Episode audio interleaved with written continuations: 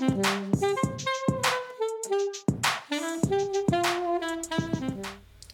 วัสดีค่ะ ยินดีต้อนรับเข้าสู่ SOS Sustainability 101 นะคะ วันนี้นะคะเนื้อหาที่จะนำมาฝากก็จะเป็นเรื่องที่เป็นประเด็นที่ถกเถียงกันได้เรื่อยๆเลยนะคะ ในเรื่องที่เกี่ยวกับเรื่องของการลดโลกร้อนหรือลดเรื่องปัญหาของ climate change นั่นเองนะคะว่ามันควรจะใช้เครื่องไม้เครื่องมือหรือควรใช้วิธีอะไรในการ ลดปัญหาโลกร้อนนะคะ ซึ่งก็มีการพูดถึงบ่อยครั้งนะคะ ในพอดแคสต์ของ SOS นะคะ ในวันนี้เนี่ยเนื้อหาก็เอามาจาก The The Guardian Weekly นะคะ เล่มนี้นะคะ ก็จะเป็นฉบับวันที่ 17 มีนาคมนะคะ พอดีว่าเพิ่งมีเวลาได้อ่านนะคะก็รู้สึกว่าหัวเรื่องที่เขาพูดถึงเนี่ยก็จะเป็นพูดถึงเรื่องเรื่องของพลังงานนะคะ แล้วก็เป็นพูดเรื่องของสิ่งที่ตอนนี้ อาจจะได้ยินกันเยอะนะคะว่าการลดโลกร้อนเนี่ย มันคือการเปลี่ยนจากการใช้ fossil fuel นะคะ ไปใช้พลังงานจากไฮโดรเจนแทนนะคะดังนั้นอันนี้บทความนี้ก็จะเป็นการตั้งคำถามนะคะว่าจริงๆ แล้วการเปลี่ยนนะคะ จากการใช้ fossil fuel เนี่ยไปใช้ไฮโดรเจนเนี่ยเอ่อมันเป็นวิธีการหรือเป็นทางเลือกที่ดีแค่ไหนนะคะ ก็ต้องบอกว่าในเรื่องของการแก้ปัญหาโลกร้อนเนี่ย ถ้าเกิดมีการติดตามข่าวมาอย่างต่อเนื่องนะคะ ก็จะพบว่ามันมีการถกเถียงมีการพูดถึงกันในหลายมุมมองมากเลยนะคะ ว่าวิธีไหนเป็นวิธีที่ดีที่สุดในการลดโลกร้อนนะคะ วันนี้จะนำมาพูดคุยนะนำมาชวนคุยเรื่องของคำว่าการใช้พลังงานไฮโดรเจนกันดูนะคะ โดยเนื้อหาเนี่ยเขาก็บอกนะคะว่า ตอนนี้มันมีเรียกว่ายังไงดี เหมือน มีหลายฝ่ายนะคะ ที่กำลังตื่นเต้นกับเรื่องการใช้พลังงานจากไฮโดรเจนนะคะ เพื่อทดแทนการใช้พลังงานจาก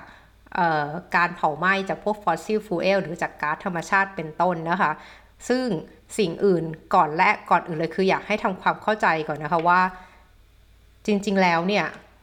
ไฮโดรเจนมันมีกี่ชนิด ก็ต้องบอกว่าไฮโดรเจนเนี่ยก็เป็นถ้าเกิดใครเรียนสายวิทย์มาเนาะก็คือไฮโดรเจนคือตัว H ใช่ไหมเหมือนเราเห็นบ่อยคือ H2O นะ H2O เนี่ยก็คือจะเป็นเรียกว่าไฮโดรเจน2อะตอมกับออกซิเจน1อะตอมเนี่ยก็จะคือได้เป็นน้ำออกมานะคะ ซึ่งตรงนี้ค่ะก็ต้องบอกว่าจริงๆแล้วไฮโดรเจนที่เราใช้ในการบอกว่าพลังงานไฮโดรเจนเนี่ยลดโลกร้อนเนี่ยมันมีหลายสีมากเลยนะคะเขาบอกว่ามีสิ่งที่เรียกว่าbrown hydrogen ก็คือ brown คือสีน้ำตาลนะคะ แล้วก็มีบอกว่า grey hydrogen ก็คือไฮโดรเจนสีเทานะคะ แล้วยังมี pink นะคะไฮโดรเจนสีชมพูนะคะ แล้วก็ยังมีคำว่า green hydrogen นะคะ แล้วก็มีคำว่า blue hydrogen จะเห็นได้ว่ามีสีน้ำตาล สีเทา สีชมพู สีเขียว สีฟ้า คือมี 5 สีเลยนะคะ ที่บอกว่าเป็นไฮโดรเจนคำถามคือทั้ง 5 สีเนี่ยมันต่างกันยังไงนะคะ ก็ เขาก็พูดง่าย ๆนะคะ อันดับแรกเลยนะคะว่ามันต่างกันที่ที่มาของการแยกไฮโดรเจนนะคะข้อต้องออกตัวว่าเราก็คืน คืนความรู้เรื่องวิทยาศาสตร์วิทย์คณิตไปแล้วนะคะ นานมากแล้วสมัยมปลายนะ ดังนั้นก็จะขอเรียกว่าอ่านตามบทความด้วยนะเขาบอกว่าไฮโดรเจนเนี่ย ก็ถือว่าเป็นเป็นธาตุเนาะเป็นธาตุที่เล็กที่สุดเลยนะคะ แล้วก็มีขนาดเบาที่สุดนะคะ แล้วก็ อยู่ในเรียกว่าในจักรวาลนนี้เบาแล้วก็เล็กที่สุดนะคะ ทีนี้เขาก็บอกว่าประเด็นคือว่าในในบนโลกเนี่ยจักรวาลในจักรวาลนี้ยังไงไม่รู้นะ แต่ในดาวเคราะห์โลกไปนี้เนี่ยคือไฮโดรเจนเนี่ยมันมันไม่ได้เกิดขึ้นลอยๆในในอากาศในธรรมชาติเกิดขึ้นเป็นไฮโดรเจนเดี่ยวๆเนี้ยค่ะดังนั้นการที่จะเอาไฮโดรเจนออกมาเนี่ยสกัดออกมาเนี่ยมันต้องสกัดออกมาจาก น้ำก็คือที่ไฟบอกตัวตัว H H2O ใช่ไหมคะสกัดออกมาจากน้ำนะคะ หรือว่าสารพวกไฮโดรคาร์บอนนะคะ ก็คือไฮโดรคาร์บอนเนี่ย ถ้าใครเรียนเคมีมาจะมันก็คือไอ้พลังงานฟอสซิลอะ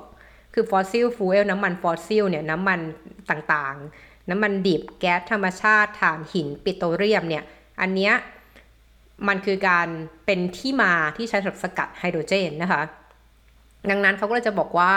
ถ้าไฮโดรเจนที่เป็นสีน้ำตาลเนี่ย มันคือไฮโดรเจนที่มีที่มาจากถ่านหิน คือแยกมาจากถ่านหิน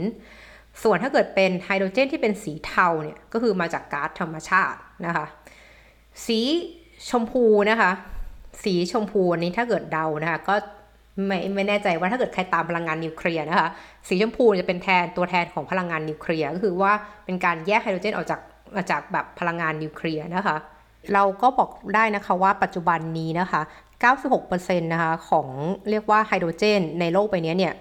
96%นะคะเขาบอกว่ามาจากสกัดหรือแยกนะคะมาจากถ่านหินกับก๊าซธรรมชาติคือว่า 96%ของไฮโดรเจนที่มีอยู่ปัจจุบันนี้มาจากพลังงานที่เป็นพลังงานฟอสซิล นั่นก็คือมีแค่สีน้ำตาลกับสีเทา ซึ่งดูจากสีก็จะรู้ได้นะคะว่ามันน่าจะไม่ใช่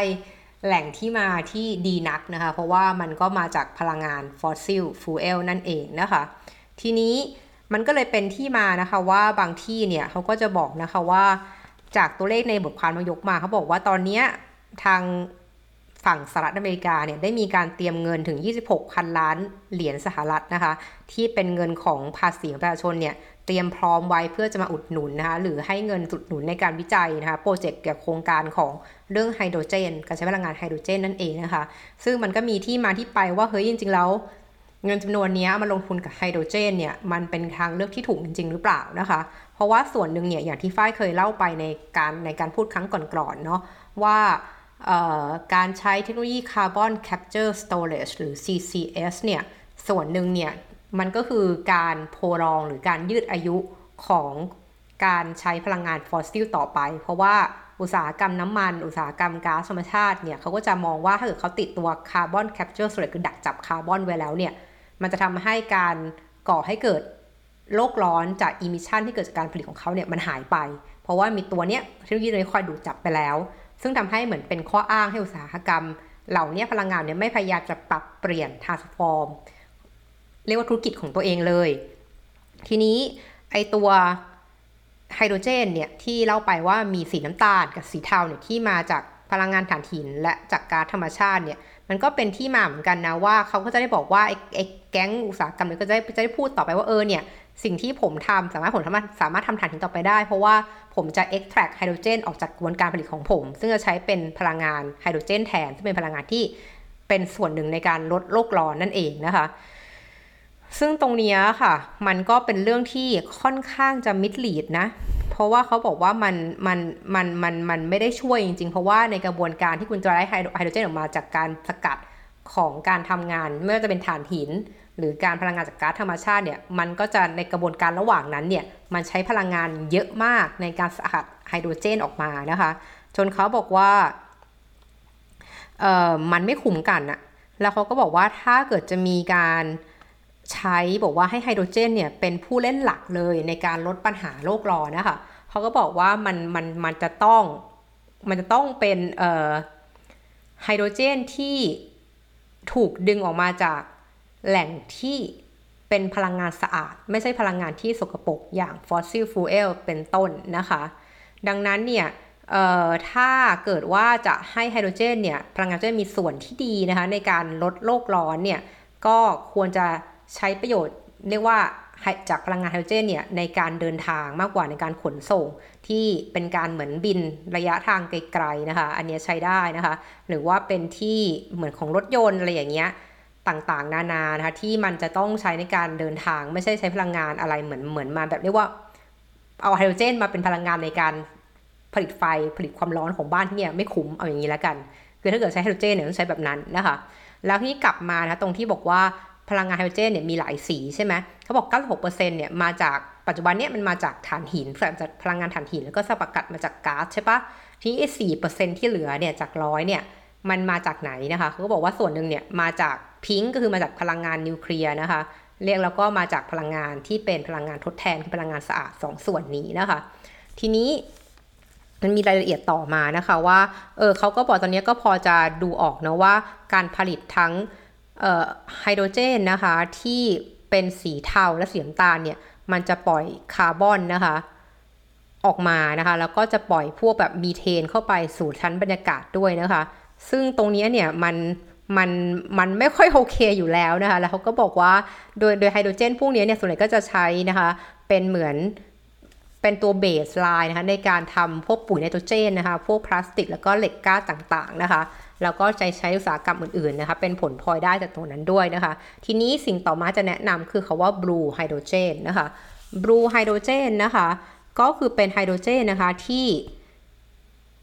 ดึงนะคะออกมาจาก fossil gas นะคะคือดึงออกมาจากแก๊สธรรมชาตินะก่อนแล้วแล้วก่อนที่ตัวคาร์บอนไดออกไซด์ที่เกิดจากการสกัดไฮโดรเจนออกมาเนี่ยจะหลุดลอดออกไปในชั้นบรรยากาศเนี่ยมันจะมีเครื่องไม้เครื่องมือในการดักจับ คาร์บอนไดออกไซด์ก้อนนี้ที่ถูกที่ถูกจะแบบถูกจะถูกปล่อยจากโรงงานเนี้ยให้เข้าไปอยู่ฝังไว้ใต้ดิน ก็คือเก็บไว้ใต้ดินเหมือนดูดซับไว้ใต้ดินเป็นต้นนะคะ อันนี้เขาก็บอกว่าเอออันเนี้ยก็เป็นก็เป็นก็เป็นสิ่งที่เขาจะพยายามบอกว่าเป็นไฮโดรเจนที่สะอาดกว่าแบบไฮโดรเจนสีเทาและสีน้ำตาลนะคะ อันนี้ลองดูภาพเปรียบเทียบนะคะ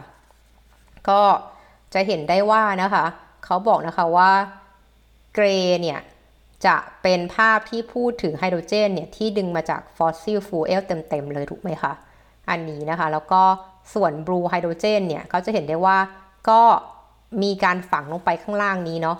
ก็คือข้างล่างนี้นะคะ ที่บอกว่าเนี่ยแทนที่จะปล่อยไฮโดรเจนออกบอกบอกคาร์บอนไดออกไซด์ออกไปออกไปข้างนอกนะคะอย่างที่ ไอ้ที่เกรย์เขาทำมานะนี่เขาก็จะฝังไปข้างล่างแทนนะคะคือว่าอยู่ภายใต้ดินนะคะทำให้คาร์บอนไดออกไซด์เนี่ยมันจะไม่หลุดลอดออกมาในชั้นบรรยากาศที่ก่อให้เกิดปรากฏการเรือนกระจกแล้วทำให้โลกร้อนขึ้นเรื่อยๆนั่นเองนะคะดังนั้นเนี่ยบูไฮโดรเจนเนี่ยโดยทฤษฎีแล้วเนี่ยถ้าทำได้ตามที่เคลมเนี่ยก็ถือว่าเป็นพลังงานที่สะอาดกว่าในแบบที่เป็น เกรจริง ๆ ตามนี้ที่บอกว่าก็ผลิตดึง ๆ ออกมา แต่ว่าในการผลิตไฮโดรเจน การแยกไฮโดรเจนออกมาเนี่ยมันก็ปล่อยคาร์บอนไดออกไซด์สู่ชั้นบรรยากาศอยู่ดีนะคะทีนี้สิ่งที่เกิดขึ้นก็คือว่าสิ่งที่พูดถึงว่าทางทฤษฎีเนี่ยมันดีแล้วเนี่ยเอาจริงๆแล้วมันดีตามนั้นจริงหรือเปล่านะคะก็มีคนเขามาพูดนะคะว่า จาก professor นะคะหรือนักที่น้อยใจจากมหาวิทยาลัยคอร์เนลนะคะ University เนี่ยเขาก็บอกนะคะว่าเออ ทางอุตสาหกรรมเนี่ยก็ได้มีการกล่าวอ้างนะคะว่าเทคโนโลยีในการ capture carbon ที่พูดถึงตามรูปเมื่อกี้ที่เป็นสีฟ้าเนี่ยบอกว่าสามารถดักจับนะคาร์บอนไดออกไซด์ที่จะออกจากการผลิตเนี่ยไม่ไม่ให้เข้าสู่ชั้นบรรยากาศถึง 80-90%เรียกได้ว่าถ้าเกิดมีการปล่อยคาร์บอนไดออกไซด์ออกมา 100 ตันอย่างเงี้ยนะคะ ก็ 80-90 ตันจะถูกเก็บอยู่ภายใต้ดิน นั่นเองคือถูกฝังไว้ใต้ดิน ใต้ใต้ผืนดินนะคะทำให้ไม่ออกไปก่อให้เกิดผลกระทบต่อโลกร้อน แต่ทว่านะคะ ในความเป็นจริงแล้วอะไอตัวเลขที่ที่ดักจับได้ระหว่างการผลิตแต่ละ step ก็ต้องบอกว่าเวลาการดึงคาร์บอนเอ้ยดึงไฮโดรเจนออกมาเนี่ยจากจากไม่ว่าจะเป็นก๊าซธรรมชาติ หรือจากอะไรก็ตาม fossil fuel เนี่ยมันก็มีหลาย step เนาะเขาบอกว่าแต่ละ step เนี่ยมันก็ไม่ได้ดักจับได้เยอะขนาดนั้น และมันก็มีการหลุดรั่วรั่วไหลออกไปในระหว่างการผลิต จนทำให้สุดท้ายแล้วเนี่ยตัวเลขจริงที่ประเมินได้เนี่ย มันคือแค่ 12%เองอะคือคือจาก 80เหลือ12%ซึ่งตรงนี้เขาบอกว่าเป็นการศึกษาในปี 2021 นะคะ จากมหาวิทยาลัยคอร์เนลนะคะ ซึ่งเขาก็บอกว่าการดักจับได้แค่ 12%เนี่ยมันก็เหมือนเออมันก็ดีกว่าไม่ได้ดักจับเลยนะ แต่มันก็ไม่ได้ดีขนาดนั้นถูกไหมในเมื่อ 80%มันออกไปข้างนอกอะแต่ 12%ยังอยู่ในใต้ดินอยู่อะค่ะ ซึ่งเขาบอกว่าเออ และในขณะเดียวกันนะคะถ้าเทียบการที่บอกเป็นไฮโดรเจนสีฟ้าblue hydrogen เนี่ยเทียบกับกลุ่มที่เป็นบอกว่าเออ grey hydrogen ที่บอกว่าเอามาจากถ่านหินแล้วเนี่ยเขาบอกว่าจริงๆแล้ว แบบที่เป็น blue เนี่ยแบบที่เมื่อกี้คุยไปแบบเป็นสีฟ้าเนี่ยที่มันฟังดูสะอาดกว่าเนี่ยมันจะปล่อยมีเทน ปล่อยมีเทนที่เป็นตัวร้ายกว่าคาร์บอนไดออกไซด์อีกถูกไหมคะในแง่ของการเอฟเฟกในการทำให้ความร้อนเนี่ยมันอยู่ในโลกนี้นานนานนานนานนานมากๆเอฟเฟกตรงนี้ มากกว่าคาร์บอนเยอะเขาก็บอกว่าในกระบวนการของทำบลูไฮโดรเจนเนี่ยไอมีเทนเนี่ยมันจะออกมาเยอะกว่าอีก มันจะเยอะกว่าแบบที่เอามาจากถ่านหินอีก เพราะว่ามันต้องมีการใช้พลังงานเข้าไปนะคะในการ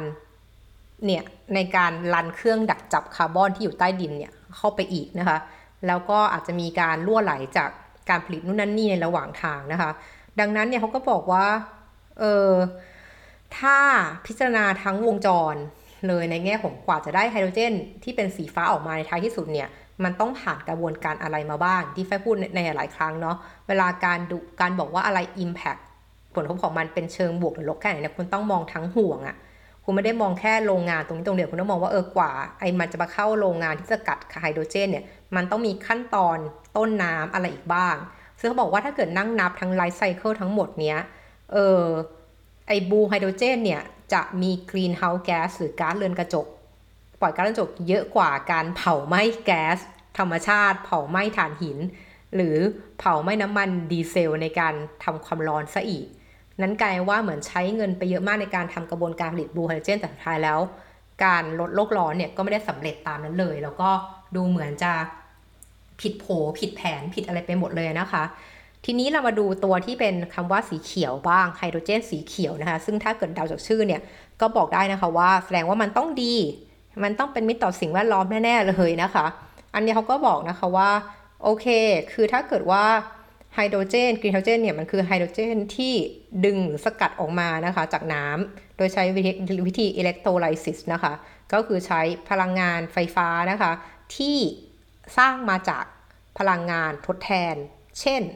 เป็นเป็นไฟฟ้าที่มาจากพลังงานลม ไฟฟ้าที่มาจากพลังงานโซลา่าไฟฟ้าที่มาจากพลังงาน hydro เป็นต้นนะคะ ทั้งหมดนี้ถ้าเกิดเอาไฟฟ้าที่ได้จากพลังงานนี้มาสกัด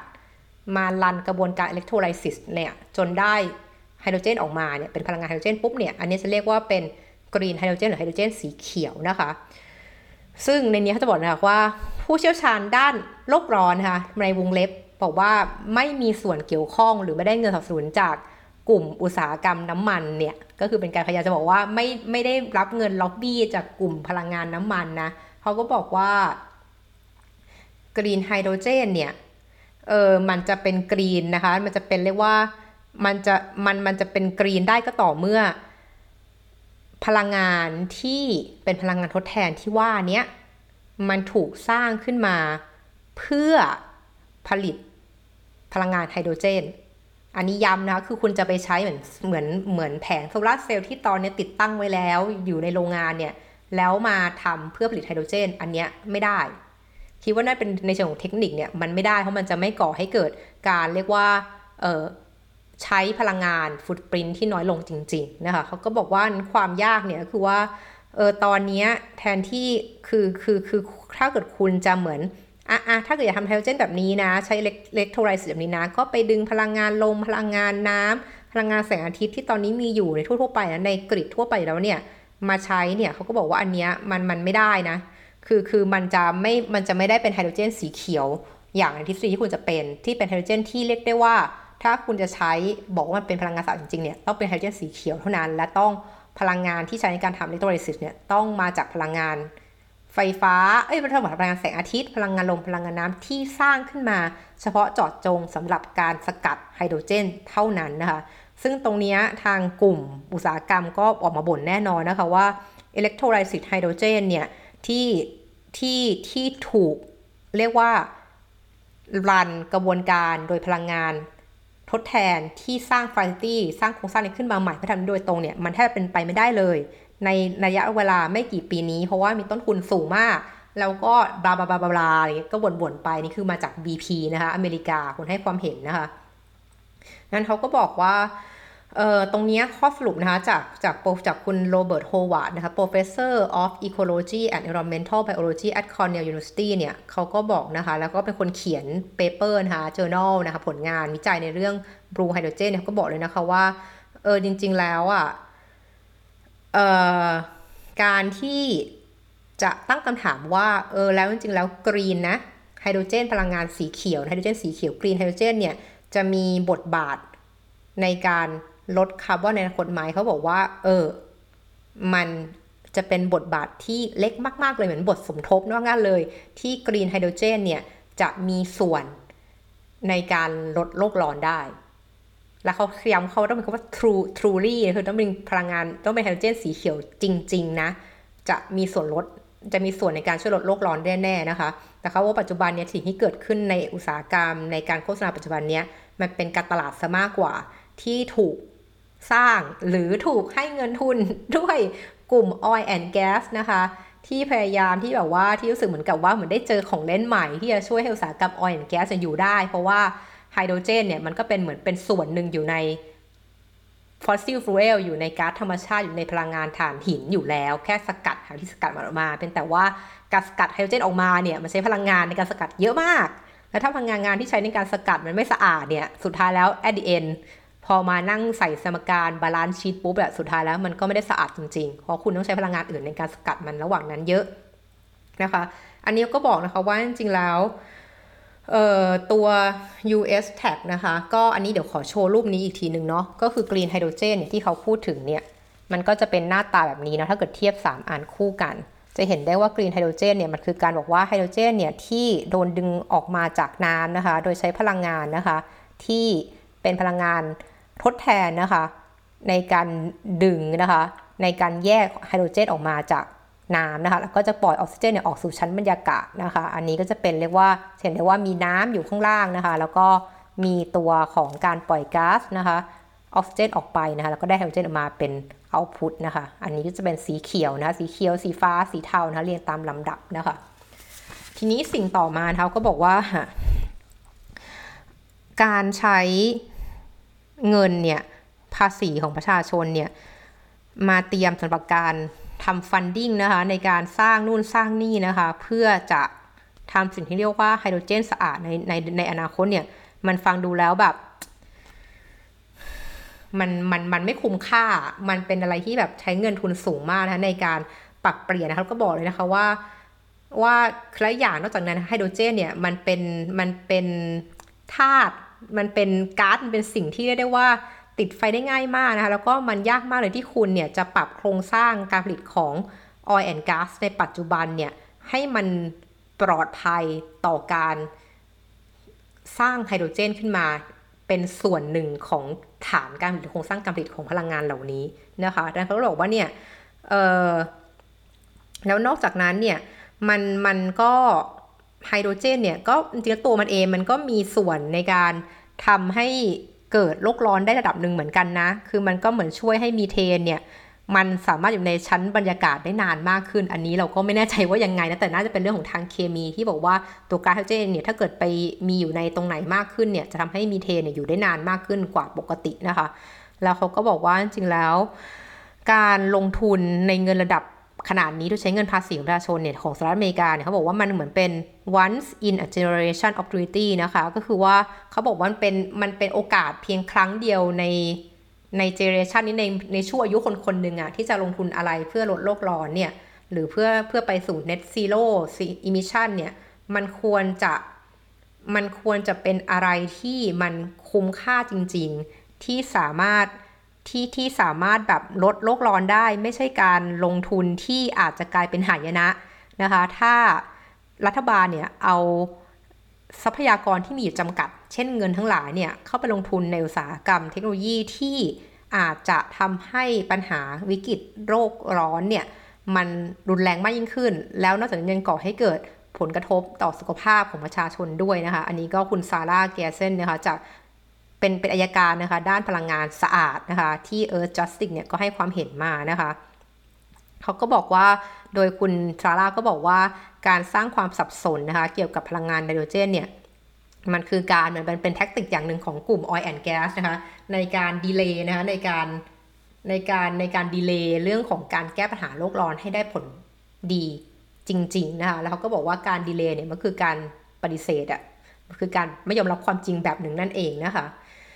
ทีนี้เขาก็บอกนะคะ ต่อมาคำถามสุดท้ายนะนักสุขถ้าอย่างนั้นแสดงว่าพลังงานไฮโดรเจนเนี่ยมันไม่ใช่คำตอบหรอ คือแล้วที่คุยกันเนี่ยคุยกันเรื่องอะไร ถ้ามันไม่ได้ช่วยคำตอบอะไรในเรื่องนี้นะคะเขาก็บอกว่าจริงๆแล้วมันก็มีส่วนนะเขาบอกว่าพลังงานไฮโดรเจนเนี่ยก็มีส่วนในการลดโลกร้อนหรือลดคาร์บอนได้คือดีคาร์บอนน้อยได้นะคะ เพียงแต่ว่ามันจะมีข้อจำกัดนะคะ เพราะว่ามันใช้พลังงานมาก ในการมาใช้พลังงานมากกว่าในการผลิตมันออกมา แล้วต้องผลิตเสร็จแล้วต้องกักเก็บไว้ แล้วก็ขนส่งไฮโดรเจนเนี่ยซึ่งพอเขาบอกว่าเป็นการพอหลังจากที่เอาทั้งหมดทั้งมวลนี้มารวมกันอะแล้วก็เอาไปใช้เป็นพลังงานเนี่ยเขาบอกว่าจริงๆแล้วมันมันน่าจะมันน่าจะใช้มันน่าจะเรียกว่าก่อให้เกิดการใช้พลังงานทั้งหมดทั้งมวลเนี่ยสูงกว่าการใช้พลังงานแบบเดิมที่เราใช้กันอยู่ด้วยซ้ำนะคะ นอกจากนี้นะคุณไมเคิลนะ live life นะคะอันนี้ชื่อภาษาเยอรมันแน่ ๆ ที่เขาก็พูดเขาก็เป็นคนที่ทำเรื่องของ cleaning up นะคะ podcast เนี่ยเขาก็บอกนะคะว่าปัจจุบันนะคะ the carbon footprint นะคะของการผลิตไฮโดรเจนทั่วโลกนะคะเรียกว่าการผลิตไฮโดรเจนทั่วโลกเนี่ย carbon footprint จากการผลิตไฮโดรเจนทั่วโลกเนี่ยมีขนาดปริมาณเท่ากับ GHG emission ของประเทศเยอรมันทั้งประเทศ คือคือเรียกได้ว่าการจะสวิตไปใช้ไฮโดรเจนเนี่ยมันก็เหมือนกับการแล้วก็ต้องคำนึงถึงว่ามันมีการปล่อย GHG เรือนกระจกเนี่ยเท่ากับที่เยอรมันนะคะ คือถ้าเกิดถ้าถ้าเกิดจะทำยังไงให้แบบ clean hydrogen เนี่ยมันมันมันเป็นสีเขียวมากขึ้นเพราะตอนนี้เข้าใจว่าการผลิตไฮโดรเจน ปัจจุบันเนี่ยมันยังไม่ใช่ green hydrogen มันจะเป็นไฮโดรเจนสีอื่น ไม่ว่าจะเป็นสีเทา สีน้ำตาลอะไรเงี้ยทั้งหมดหรือเป็น blue hydrogen เนี่ยอันนี้ทั้งหมดเนี้ยมันยังมี GHG ค่อนข้างสูงนะคะ คือจนกว่าที่เราจะสามารถเปลี่ยนไปเป็นกรีนไฮโดรเจนได้หมดเนี่ย เมื่อนั้นเนี่ยโอเคไอตัว GHG ก้อนที่บอกใช้เขาปรับเปลี่ยนเท่าประเทศเยอรมันจะลดลง นะคะจนทำให้เออท้ายสุดแล้วเอออาจจะดีก็ได้นะคะ ในการที่จะช่วยลดโลกร้อนนะคะ แล้วว่าเกิดถ้าเกิดพลังไฮโดรเจนที่จะผลิตเป็นกรีนไฮโดรเจนเนี่ยจะใช้ทำอะไรดีเขาบอกว่าสิ่งสำคัญตอนนี้ที่ควรจะใช้และดูแล้วก็ค่อนข้างปลอดภัยนะก็คือการใช้ในการเดินทางในการขนส่งระยะยาว เช่น บินไฟล์บินยาวๆนะคะหรือแม้แต่ในโรงงานในเครื่องจักรขนาดใหญ่ขนาดหนักหรือเป็นอุตสาหกรรมหนักเป็นต้นนะคะ หรือแม้แต่ว่า เป็นการสำหรับเหมือนเก็บพลังงานอะไรพวกนี้ค่ะ ทางทางพลังงานสัญญพลังงานลมได้หมดเลยนะคะเขาบอกว่าเออจริงๆแล้วเนี่ยตอนนี้พลังงานที่มาจากไฟฟ้าที่มาจากพลังงานทดแทนเนี่ยก็ต้องหาได้ยากนะคะ ก็ค่อนข้างหาได้ยากอยู่แล้วนะคะเป็นทรัพยากรที่หายากอยู่แล้วนะดังนั้นจะเอาทรัพยากรพวกนี้มาจัดการเพื่อผลิตไฮโดรเจนเนี่ยมันก็ฟังดูแล้วไม่ค่อยคุ้มค่าในมุมมองของทาง ทางคุณลิฟไลท์นะคะ ซึ่งเขาก็บอกว่าสำหรับในแง่ของการการขนส่งเนี่ย แล้วก็การสร้างความอุ่นให้กับตัวตึกเนี่ย มันก็ปัจจุบันเนี่ยมันมีเทคโนโลยีที่ถูกกว่าสะอาดกว่าและปลอดภัยกว่าอยู่นะคะ ดังนั้นเนี่ยไม่มีความจำเป็นเลยที่จะต้องใช้พลังงานไฮโดรเจน ในการเหมือนอะเป็นพลังงานที่ใช้สำหรับเนี่ยให้ความร้อนในบ้านนะคะเป็นต้นนะคะหรือแม้แต่รถยนต์ส่วนบุคคลใช้พลังงานไฮโดรเจน อันนี้เขาก็บอกเขาไม่เห็นด้วยเลย มันควรจะใช้เป็นอะไรที่มันใหญ่ ๆ คือเครื่องบินมากกว่านะคะ ทีนี้สิ่งที่ฝ้ายจำได้คือว่าจริงแล้วทางเยอรมันเนี่ยก็เพิ่งมีการเหมือนปลายปีที่แล้วเนาะก็คือว่าเดือนเดือนเดือนเดือนธันวาที่ผ่านมานี่แหละ ที่ทางเยอรมันเนี่ยก็มีการเรียกว่า เปิดตัวนะคะรถไฟนะคะ ที่ใช้พลังงานไฮโดรเจนนะคะ ซึ่งอันนี้ก็อาจจะกล้อมแกล้มได้ว่าอันนี้มันคือการ transport การขนส่งนะมวลชนนะคะแล้วก็เป็นการขนส่งระยะไกลแหละอาจจะไม่ไกลขนาดข้ามทวีป แต่ว่าเป็นการลดขนส่งส่วนหนึ่งนะคะ ซึ่งสิ่งที่น่าสนใจก็คือว่ามันเป็นกลุ่มรถไฟขับเคลื่อนด้วยพลังงานไฮโดรเจนแห่งแรกของโลกนะคะ แล้วก็เป็นการทดสอบนะคะว่ามันจะช่วยลด carbon footprint ได้ขนาดไหน ช่วยลดโลกร้อนได้แค่ไหน แล้วก็สามารถทำตามแผนได้แค่ไหนนะคะ โดยสิ่งที่น่าสนใจคือการที่เขาพูดถึงนะคะว่าตัวตัวไฮโดรเจนที่เขาใช้เนี่ยเขาก็ยอมรับนะว่ามาจากเกรย์ไฮโดรเจน คือเป็นไฮโดรเจนที่มาจากการผลิตจากพลังงานถ่านหินพลังงานที่ไม่ใช่พลังงานสะอาดล้วกันนะคะ ซึ่งตรงนี้เนี่ยเขาก็บอกนะคะว่า มันจะต้องเปลี่ยนนะคะเขาจะบอกเลยว่าในอนาคตเนี่ยภายใน 4 ปีข้างหน้านะคะภายใน 4 ปีข้างหน้าที่จะถึงเนี้ย เขาคาดหวังว่าภายในสิปีข้างหน้านี้เขาจะต้องปรับนะคะให้การใช้พลังงานไฮโดรเจนที่มาที่เป็นเกรย์ไฮโดรเจนกับไฮโดรเจนสีเทาเนี่ยต้องกลายเป็นสีเขียวให้ได้นะคะ โดยที่เขาบอกว่าเนี่ยเขาก็พูดเลยนะคะว่า CO2 emission หรือการปล่อยก๊าซคาร์บอนเนี่ยมันจะมันจะลดลงได้นะคะ only นะคะ ถ้าพลังงานไฟฟ้าที่ใช้ในการขับเคลื่อนเนี่ย ในการทำ electrolysis เนี่ยมาจาก renewable energy source นะซึ่งก็เป็นการพูดที่ตรงกันกับบทความของ The Guardian ที่แฟเพิ่งอ่านไปนะคะ ดังนั้นเนี่ยเขาก็จะบอกว่าสิ่งที่เขาจะทำให้มันเป็นไฮโดรเจนสีเขียว คือการบอกการจะใช้กังหันนะคะพลังงานลมนั่นเองนะคะในการในการในการนำนำมาซึ่งการแยกไฮโดรเจนออกมา โดยใช้วิธี electrolysis นั่นเองนะคะก็นี้อย่างที่บอกเลยคือคือเรียกว่าเขาจะเอาแบบ กังหันลมอะมาผลิตไฮโดรเจนโดยตรงนะคะแล้วก็ลองดูว่าโปรเจกต์นี้ท้ายสุดแล้วเนี่ยมันจะคุ้มค่าหรือไม่นะคะ ก็อันนี้ก็บอกได้เลยนะคะว่าเข้าใจนะคะว่าคนที่เพิ่งมาจับเรื่องของโลกร้อนนี่อาจจะแบบรู้สึกสับสนงงงวยป่วยในแง่ที่ว่าเฮ้ยคืออันนี้ก็ไม่ดีอันนี้ก็ไม่ได้อันนั้นก็มีข้อจำกัดแล้วชีวิตนี้จะทำยังไงดีนะคะ ก็ก็ต้องบอกว่านะคะมันก็เป็นเรื่องท้าทายนะคะที่ ที่เรียกว่ามันก็มีการถกเถียง มีการถก มีการอภิปราย มีการเอาหลักฐานให้ดูนะคะ ว่าแบบไหนมันดีกว่าแบบไหนนะซึ่งตรงนี้ก็เป็นเรื่องปกติที่เกิดขึ้นในการแก้ปัญหาสเกลใหญ่ขนาดนี้อยู่แล้วนะคะ ดังนั้นเนี่ยหน้าที่เราก็คือว่า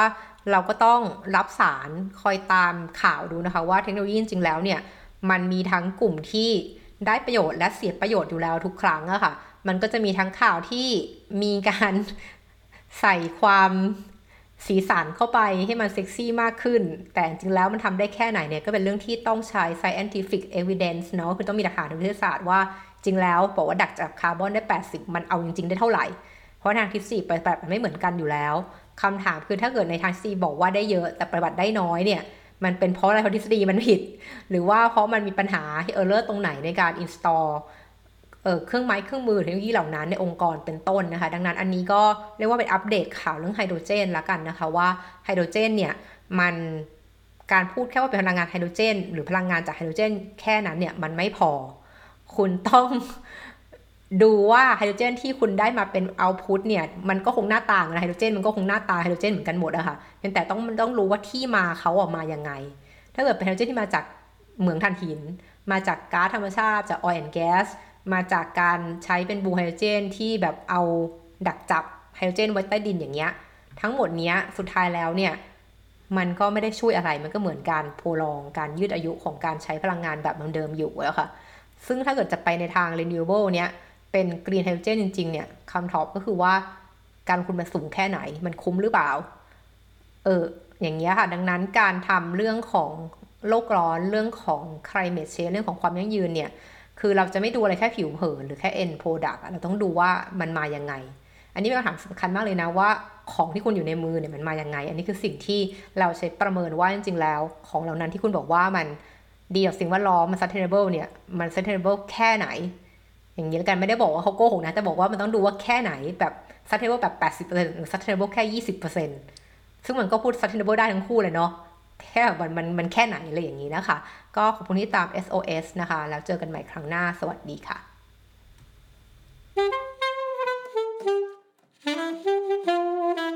Thank you.